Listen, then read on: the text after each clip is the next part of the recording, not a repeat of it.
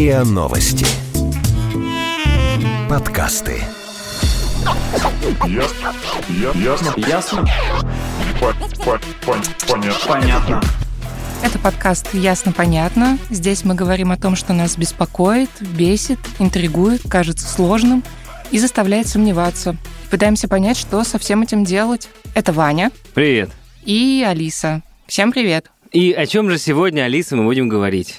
А как сегодня, будто бы наши слушатели еще не знают, но предположим. ну, предположим, да, они не прочитали заголовок. В связи э, с тем, что у нас уже почти год пандемия...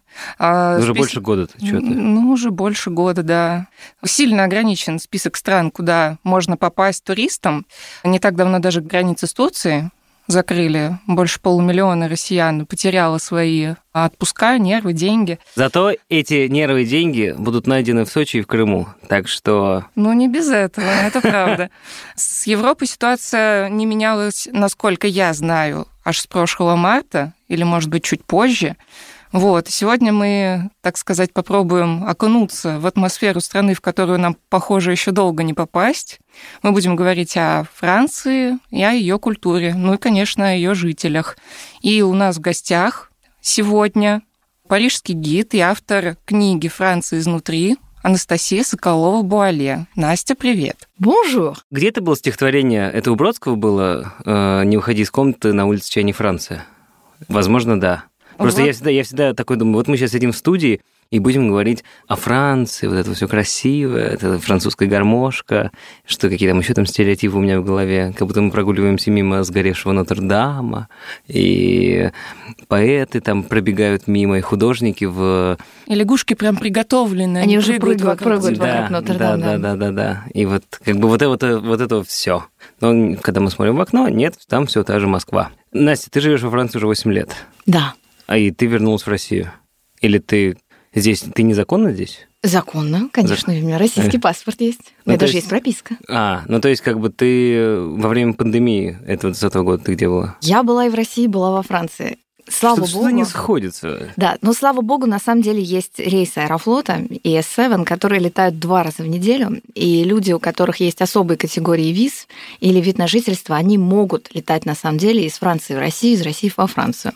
Даже француз может приехать, э, то есть мой муж, он потенциально может приехать как э, член моей семьи. А ты в 20 году жила большую часть в Париже. Да, тогда я жила в Париже, и я умудрилась прямо перед вот этим всем закрытием границ приехать в Москву, провести здесь э, две недели, дать здесь лекцию в рамках э, моей деятельности, соответственно, оффлайн моего блога. Я веду лекции.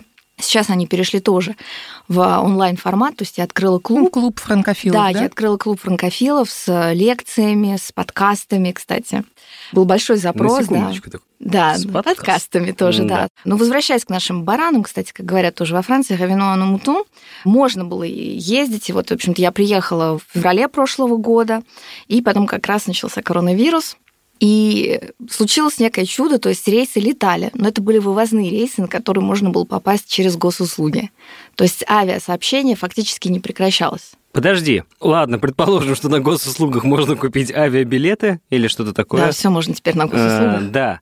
Как в Париже происходил всеми ненавистное слово локдаун? Это было очень странно, потому что у французов забрали то, что делала Францию Францию. У них забрали бистро, у них забрали возможность выходить на улицы, то есть неограниченно, можно было выходить только в течение часа. Это все было очень любопытно, потому что проходило под таким соусом, как муниципальные выборы. В конце э, февраля начали потихоньку появляться больные коронавирусом, и постепенно, естественно, их количество оно стало нарастать. И сокращали, сокращали мероприятия, потом уже стали говорить о локдауне. В Италии, в соседней Италии уже тоже все ввели. Ой, в Италии вообще рекорд это добило. Да, да.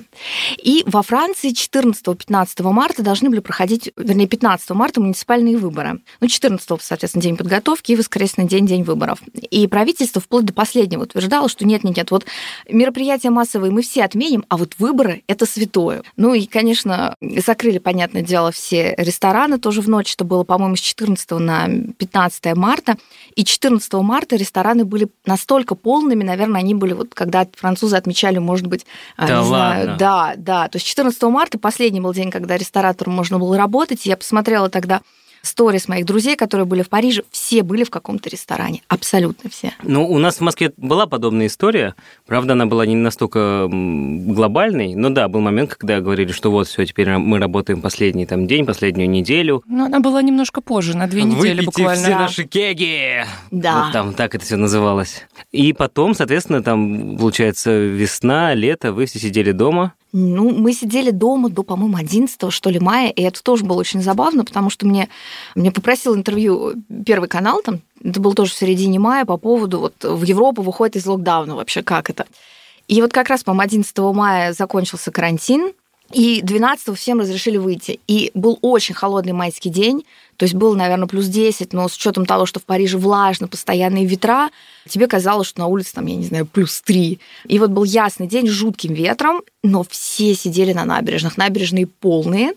И ощущение было, что французы отмечали взятие Бастилии или что-то вот они взяли. То есть Чтобы день, день Да. взятия Бастилии не зря прошел. да, да, да, да, да. И, конечно, это было очень тоже любопытно видеть. То есть, как будто вчера еще ничего было нельзя, а сегодня уже все можно. У нас же Париж, это вообще, мне кажется, каждый второй, если не больше гражданин, которого там встречаешь, это турист.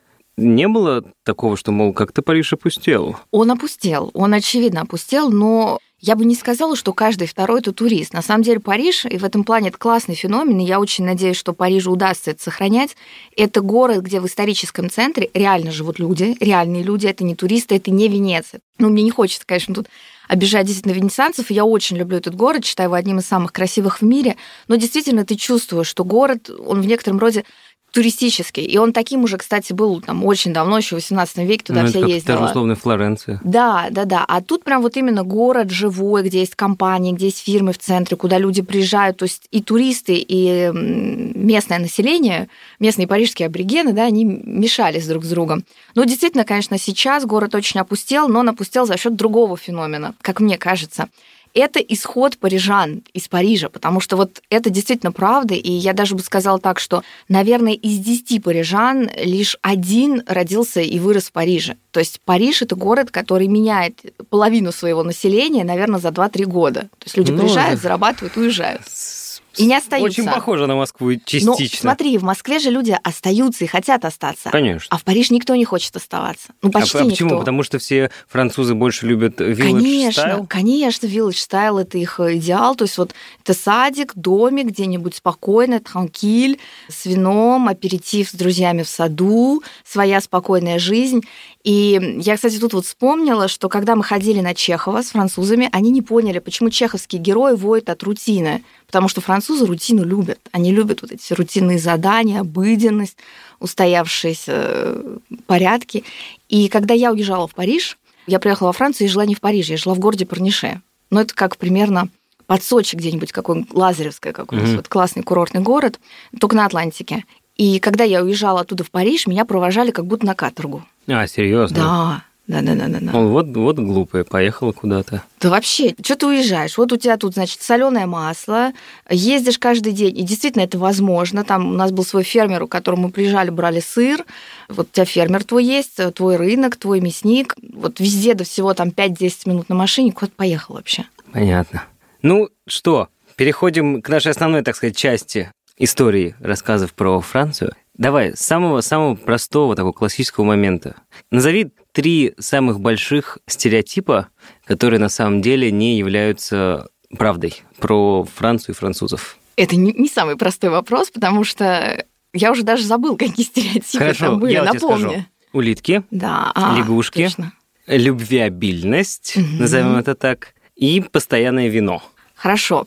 Смотри, улитки и лягушки действительно ели, их ели много. То есть я знаю французов, чьи дедушки и бабушки реально ходили, собирали улиток, искали лягушек. То есть э, это была проблема того, что в деревнях не доедали. И это действительно было правдой. Но сейчас, конечно, уже улиток, э, улиток едят, то есть их можно найти, в принципе, в большом количестве мест. И регулярно, например, моя свекровь покупает улиток на какие-то большие праздники семейные у фермера, у своего, который, у Который которого... разводит улиток. Да, потому что, осторожно, улитки и лягушки сейчас часто приезжают из Китая. И Ого. нужно не пойм- да, и поэтому они внимательно смотрят, откуда они. И улиток и лягушек она покупает у фермера, который вот этим делом занимается. Они какие-то специально жирненькие, домашние. Вы знаете, э, вообще лягушек и улиток их не просто готовить. Особенно улиток. Их нужно варить, чистить. То есть просто взять улитку, там вот отварить и сделать. Нет, их же сначала варят, чистят. Причем там тоже есть своя техника варки, и только потом их уже запекают. И самое вкусное в улитках это чесночно-масляный соус, в котором они запекаются. По сути, так улитка, она абсолютно резиновая, она невкусная. Вкусный именно вот этот соус. А с чем связан тот факт, что, ладно, там не доедали, но, например, в России же тоже можно улитку встретить? Ну, возьми да свари ее. Чего, на улице чай не Франция, как говорится. Может быть, у нас их не так много, и просто не те виды улиток, потому что вот эти бургундские улитки, вот, которые едят винные, кстати, они, по-моему, называются, это э, они достаточно крупные. Может быть, нет улиток. А потом, может быть, у нас просто были леса, и в лесу можно было ягоды, грибы найти, Мгм. а Европа рано вырубила свои леса, и, может быть, у них меньше было. Больше болот. пропитание. Ну, даже не болот, да нет, почему? Пастбища, я думаю, что это в основном пастбища, какие-то населенные пункты тоже. Хорошо, а лягушки? С лягушками все, я думаю, тут попроще. Но опять же, э, зачем есть лягушек, если есть еда лучше, Если есть если, курица, стейк? например, да, если есть курица. Кстати, лягушка похожа чем-то на курицу. И лягушек найти сегодня в Париже тяжело. Но есть пара мест, где они есть. И есть классный ресторан, в который я вот не дошла до пандемии, и теперь думаю, что а он же я- закрылся. я не знаю. Но я подозреваю, что очень много ресторанов закроется. И есть вот э, во Франции сейчас те, кто, соответственно, против вот этих жестких карантинных мер, они говорят, что, ребят, ну мы выйдем на попелище. Ну, подожди, вот сейчас прервемся. Да. А у вас до сих пор локдаун там или нет? Третий, уже третий. Но он очень странный. То есть э, первый был, все сидели, на первом все друг слушались, все действительно Да-да-да. ходили, писали себе бумажки. Второй был уже... ну, Который осенью. да, вторая он волна. был такой же как бы так, то есть, э, например, книжный магазин, чтобы им разрешили работать, а это было прям целое поле битвы, потому что сказали, что книги это non-essential, то есть это не э, Не- жизненно важное. Необходимость, да. Да, и в книге сказали, как это мы необходимы, вот человек один сидит, вот что он будет делать.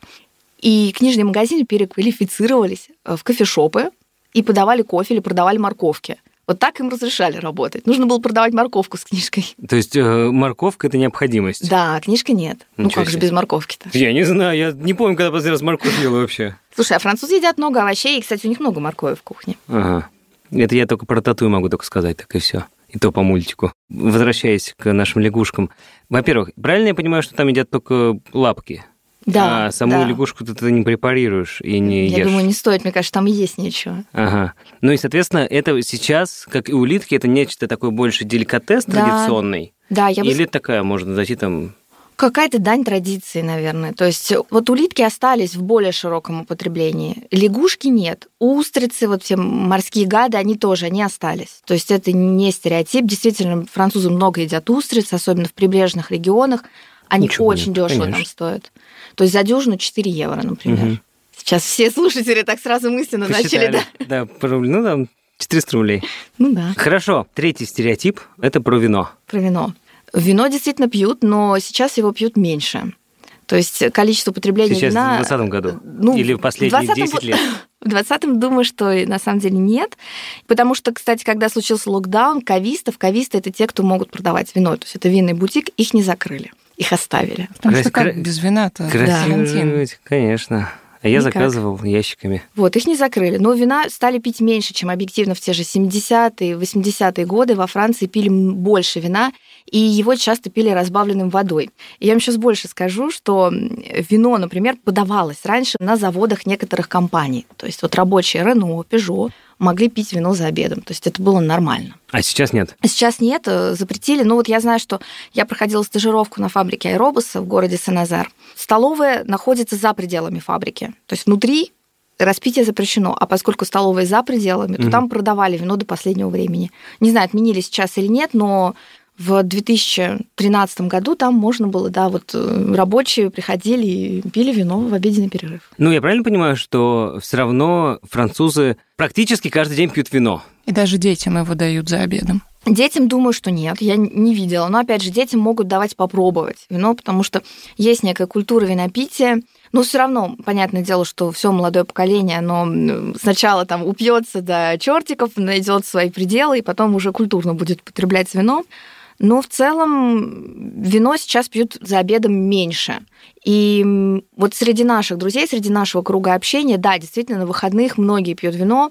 И плюс, если французы где-то встречаются с кем-то, то они пересекаются не как мы на чай, на на кофе они пересекаются, да. Мгм. Но кофе во Франции, вот честно, невкусный. То есть вот в основном это маленький, горький, черный вот эспрессо, он не очень вкусный. То есть вот латте, раф, макьято, вот эти все наши кофейные приблуды, они у них не в части. Поэтому если они встречаются, то, как правило, встречаются на бокал вина. То есть они говорят так, prendre un verre, да, пойдем, э, да, возьмем стакан. И, исходя из этого, то есть это типа суперстандарт выпить э, там каждый вечер по, по бокальчику винца пропускать. Вечер, да. За обедом я бы сказала, что нет. То есть за обедом это даже немножко порицается теперь. То есть за обедом они не пьют вино так. То есть, да, возможно, если это какой-то серьезный обед, например, это отмечание чего-то, да, вот там в пятницу пошли коллеги обедать, отмечают новый контракт. Да, могут выпить, э, могут заказать вино. Но если это обычный стандартный обед, то, конечно, так уже не пьют. То есть это стереотип в том плане, что это не каждый день, и это не постоянно, но это не стереотип в том плане, что да, вино пьют чаще, больше, и культура винопития, она присутствует. Ну, то есть, грубо говоря, э, вот если взять, например, последние 6 лет в Москве, у нас открылось просто гигантское количество баров, И это классно. но я имею в виду баров именно пивных. То есть вот происходит такая вот история больше про пиво,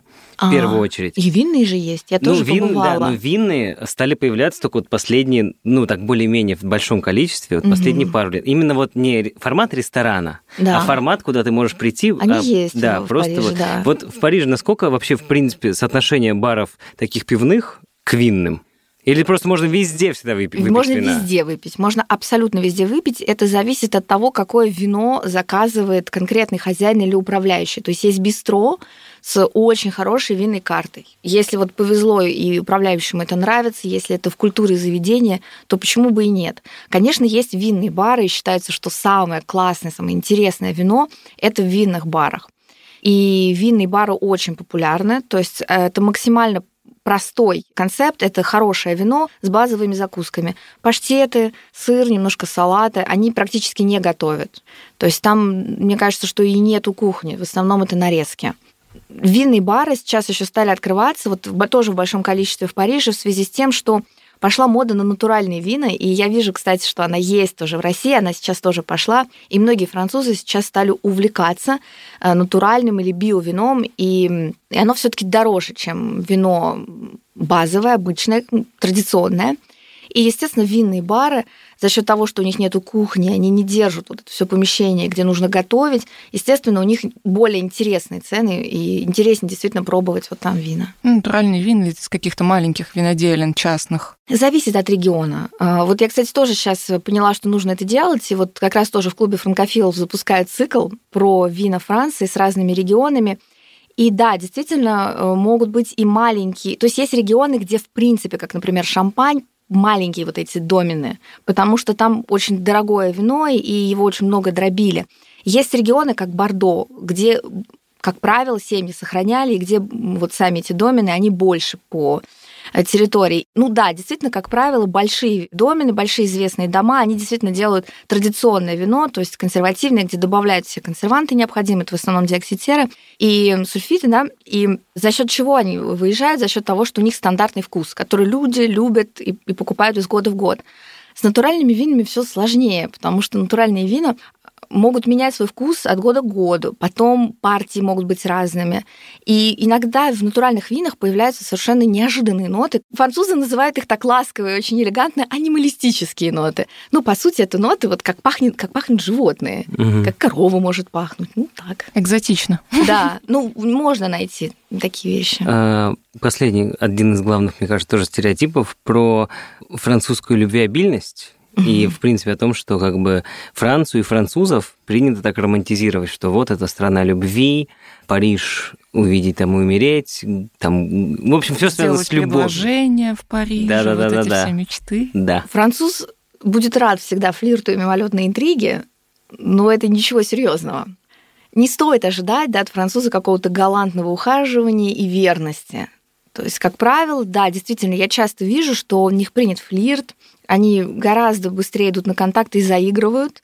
И, в принципе, вообще в культуре больше флирта. В обычном общении он всегда присутствует. Из-за того, что это такой народ? Или, Да, например, даже думаю, тот же язык такой. подразумевает, когда ты говоришь, говоришь слово там «привет», ты уже говоришь приветик, например. Ну, то есть это как-то есть вот эта вот культурологическая особенность. Я думаю, что да, она есть. То есть это, в принципе, связано с тем, что чем, как правило, южнее народ, тем тоже свободнее э, бывают нравы. И, в принципе, во Франции есть, да, вот культура красивого общения, культура кокетства, флирта. Она всегда присутствовала при дворе. То есть это некая культура соблазнения. Но не обязательно соблазнение в плане «окажись в моей постели», а именно соблазнение как личности. То есть вот вас может мужчина соблазнять, но он будет соблазнять тем, что посмотри, какой я интересный, какой я классный, но не обязательно на самом деле что-то дальше делать. И я даже часто обращаю внимание, как смотрят мужчины. То есть и тоже, опять же, это обычное общение. У меня есть один знакомый тоже вот как раз винного бутика, и когда он общается, тебе кажется, что на самом деле он сейчас попросит твой телефон, а рядом стоит его, по-моему, это девушка или даже его жена, с которой у него вместе дело. Но это манера общения. А женщины также себя ведут? То есть я-то только за, но мне интересно. Женщины, наверное, ведут себя чуточку более консервативно, э, но, в принципе, француженок сейчас вот у них есть некая болезненная такая ситуация, потому что, с одной стороны, они пытаются освободиться от всего того, в чем жили их мамы, их бабушки, потому что, я напомню, да, когда в России, ну тогда в СССР уже разрешили голосовать, уравняли женщин и мужчин в правах, и женщины уже входили там, в министерство, в какие-то комитеты, и революцию тоже делали женщины, француженки даже не имели права не то, что там голосовать, они даже не могли толково, в общем, с толком-то они не могли развестись и не могли э, иметь, например, отдельный счет в банке и работать без разрешения мужа. То есть у них это пришло гораздо позже, к 60-м, 70-м годам, и поэтому у них сейчас идет некая такая активная фаза немножко отрицания и такого воинствующего почти феминизма, и для них вот это все заигрывание с мужчинами, оно болезненно.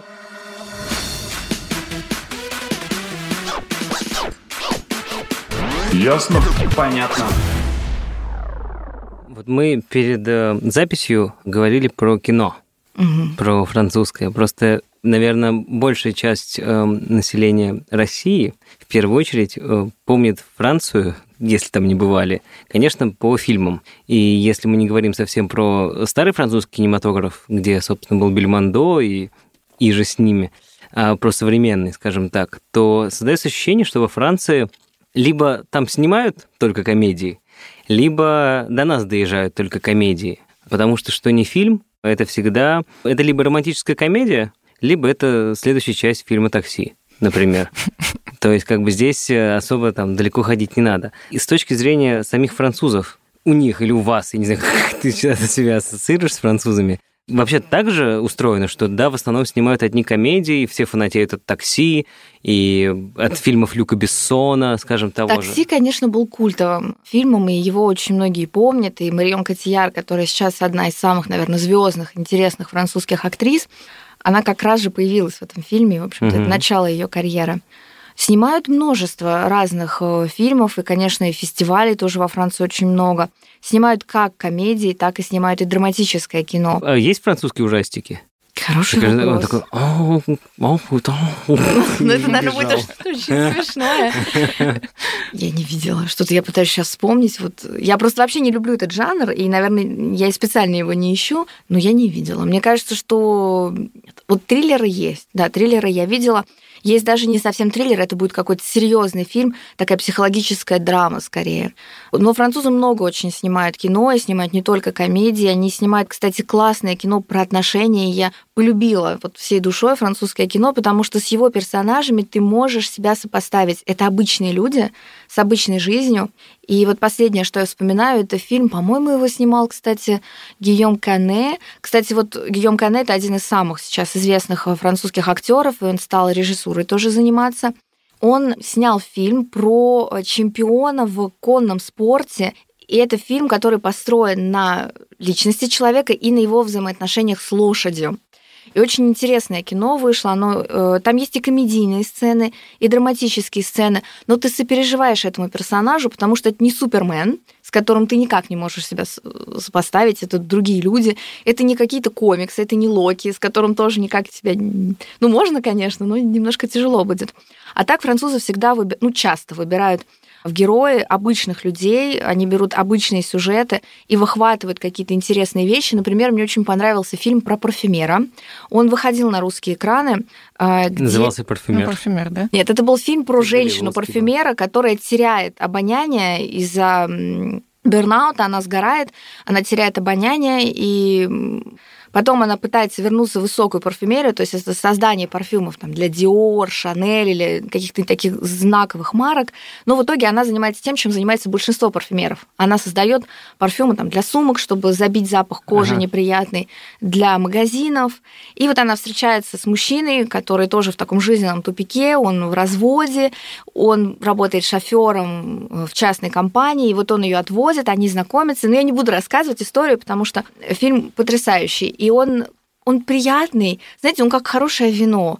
То есть ты его выпиваешь, тебе приятно, тебе хорошо, и нету никаких надрывов, как в голливудских драмах, нету никаких э, сенсаций. То есть э, голливудское кино, мне кажется, оно много использует таких, как сегодня это говорят, механических приемов вовлечения. Я как блогер сейчас выступаю, да, потому что вот тоже много говорят про сценарий сейчас в блогерстве. А французское кино, оно именно заставляет тебя сопереживать персонажем за счет того, что сокращает дистанцию между тобой и персонажем. А, правильно я понимаю, что все части такси во Франции любят так же, как в России? Я думаю, да, да, такси, конечно. Ну, то есть они, правда, такие, да, это же вообще такой Но это уже фильм. старый фильм, то есть для французов он уже немножко отошел на второй план. А вот тот же, например, условный «Один плюс один», который тоже у нас был в какое-то время там очень популярен. Да, он очень популярный во тоже, Франции да? до сих пор. Причем вот актеру темнокожий, который играет в этом фильме, он очень сейчас популярен, и с ним вышел э, сериал во Франции, который вот на Netflix, Арсен Люпан, по-моему, он называется, который бьет просто все рекорды.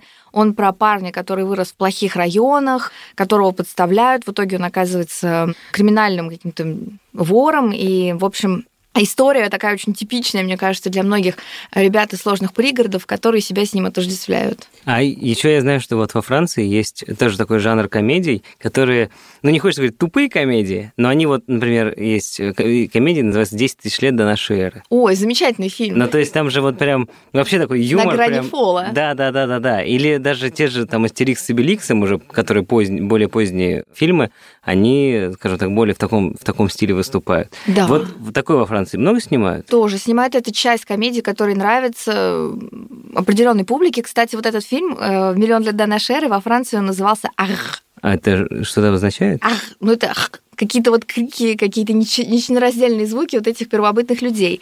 И там есть шутка, которую сложно понять, если ты не француз. У нас перевели «Привет, Гога». Гога, там все Гоги назывались, а, по-моему, да, да, или Гош, или Гога, а у них все звались Пьер. Пьер это значит камень. Ага. Камень, ну как бы тебя зовут камень, ты в каменном веке. А-а-а. Оценили юмор? Ну, ну такой, так. типа, да. Ну да. Каламбур. Ну да, то есть такой каламбурный юмор.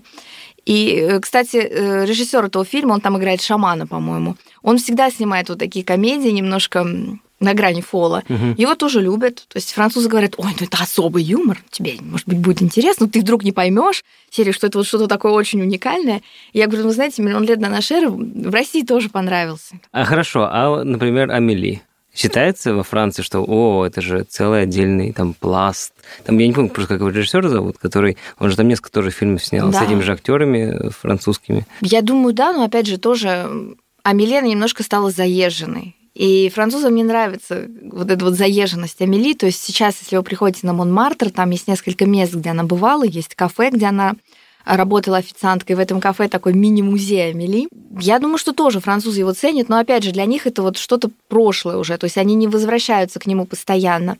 Фильмы, к которым они возвращаются примерно как у нас там к «Иронии судьбы» или там Э, Иван Васильевичу, это немножко другие фильмы, например, «Les Bronzés font du ski», то есть это, получается, загоревшие, там как-то катаются на лыжах, но это история про немножко туповатых людей, откровенно, которые поехали отдыхать в какую-то такой отдых, а как, ну, знаете, Турция там конца 90-х, вот выезжает не знаю, какая-то публика, там тоже вот в Турцию впервые, и вот, естественно, с ними случаются какие-то каламбурные истории, такой простой люд, и Любопытно просто, что потом сняли несколько выпусков, это вот для них некие такие приключения Шурика. То есть вот Мгм. эти, эти фильмы, они плохо известны в России. Или, например, Я бы сказал, мне кажется, они вообще не они известны. неизвестны. Или, например, у них есть фильм «Пер Нуэль et une ordure», то есть типа Дед Мороз это отбросок. Ну, по-моему, у нас перевели его как что-то Дед Мороз отморозок или отмороженный Дед Мороз, как-то так. Очень максимально странное кино, которое я вообще не поняла. То есть там все заканчивается в конце сцены, что там бедного электрика или рабочего разрубают на части, заворачивают мешки и кидают животным в зоопарке. А Вот и французский хоррор. В общем, я, я не Золотая понимаю. перчатка. Но вот героев этого фильма знают все, и когда, например, мы устроили костюмированную вечеринку на работе, Все оделись в куски. все оделись в героев этого фильма, и все знали, все понимали, кто какой герой. То есть у нас вот эти фильмы неизвестны. Слушай, у вас одна из, мне кажется, громких историй э, последних, все-таки буду говорить у вас, ладно, это когда горел Нотр-Дам. Да. Вот с точки зрения вообще этого события, как какого-то культурного события, насколько для французов, я имею в виду, как в национальном сознании, это было, не знаю, шоком, не шоком? Это был шок. То есть это вскрыло скорее то, в каких сложных отношениях Франция сейчас находится с религией и с религиозным прошлым. Дело в том, что Франция, тоже я описываю это в своей книге «Франция изнутри», и я рассказываю о том, как Франция на протяжении 20 века разводилась с церковью. И во Франции католическая культура всегда была очень важной составляющей. И дело дошло сейчас до того, что французы как бы оказались в таком странном подвешенном состоянии, то есть у них вроде как вся культура, и большая часть государственных праздников, они вышли из религиозного календаря. Вот, например, французы отмечают там Успение Богородицы, Вознесение, то есть они Пасху отмечают, это выходные дни официально, это праздничный выходной день, когда никто не работает. При этом государство светское. И эта светскость сейчас во Франции просто кричит из каждого рупора, из каждой колонки «Мы светские, светские». И при этом их наследие религиозное. То есть мы не можем отделить Францию от церкви. Там тоже Авиньон да, с папским дворцом. Это то количество пап, которое дала Франция. Это религиозное наследие. Это Нотр-Дам, это готика. Да? То есть это все то, что олицетворяется с Францией. И французы, мне кажется, задумались после этого, да, то есть действительно ли мы готовы так далеко уйти. Проблема же была в чем, что на Нотр-Дам не могли собрать необходимую сумму на реставрацию. Вот до пожара она стоила 150 миллионов. И я помню до сих пор эту статью, которая вышла в журнале Le Point, достаточно известном, «Точка», где говорилось о том, что Нотр-Дам в ужасном состоянии, его срочно нужно реставрировать, и собрали есть 50 миллионов, не хватает 100.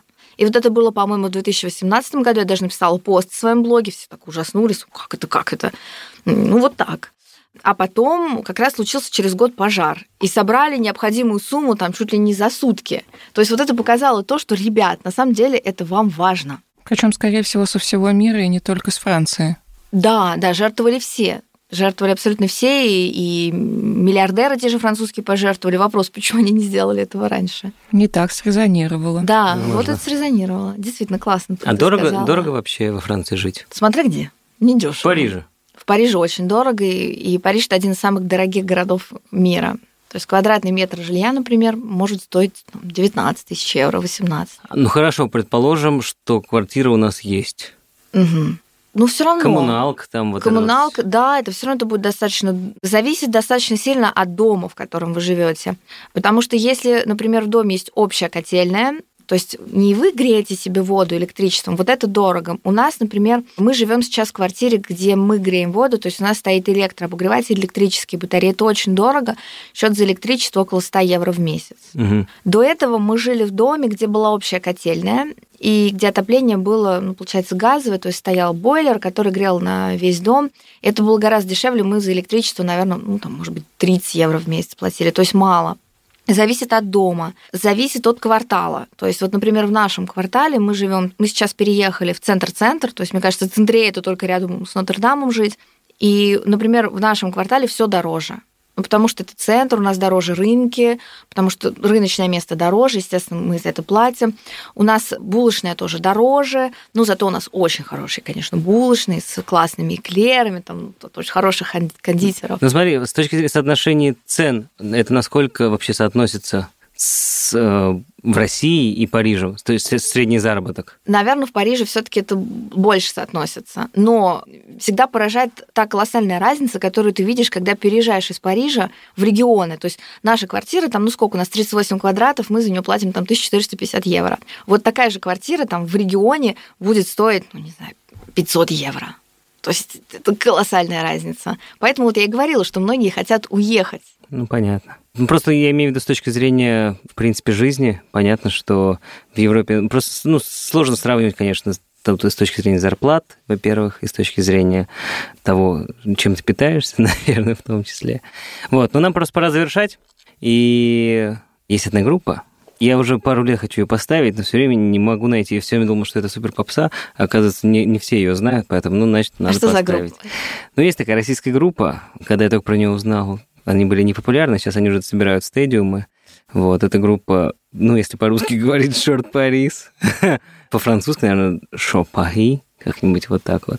Вот, интересные ребята, питерские. Их лидер раньше работал в Русском музее. Э, что связано с архивом. Но сейчас Прекрасно. у них очень интересные да, выступления в том числе. Ну и, в принципе, э, я думаю, на этом все. А, у нас в гостях сегодня был э, парижский гид, автор книги «Франция изнутри», которая, я так понимаю, скоро выйдет. Да. Кстати, может. возможно, она уже выйдет, когда этот подкаст выйдет. Я думаю, да. Анастасия Соколова-Буале да. была сегодня у нас в гостях. Анастасия, спасибо большое. Спасибо вам. Merci beaucoup. О, да, это же Д'Артаньян и мушкетеры, точно. Кстати, мушкетеров любят, знают, и это тоже во Франции популярная книга. Так что, ребят, тысячи чертей. Вот что я вам скажу. Всем пока. Пока. Au revoir. Je pense que nous avons à peu près même mal la tête. Je sais que tu vas donc pas prendre le vent dans vos cheveux. C'est votre médicament, mais ce n'est pas pour moi.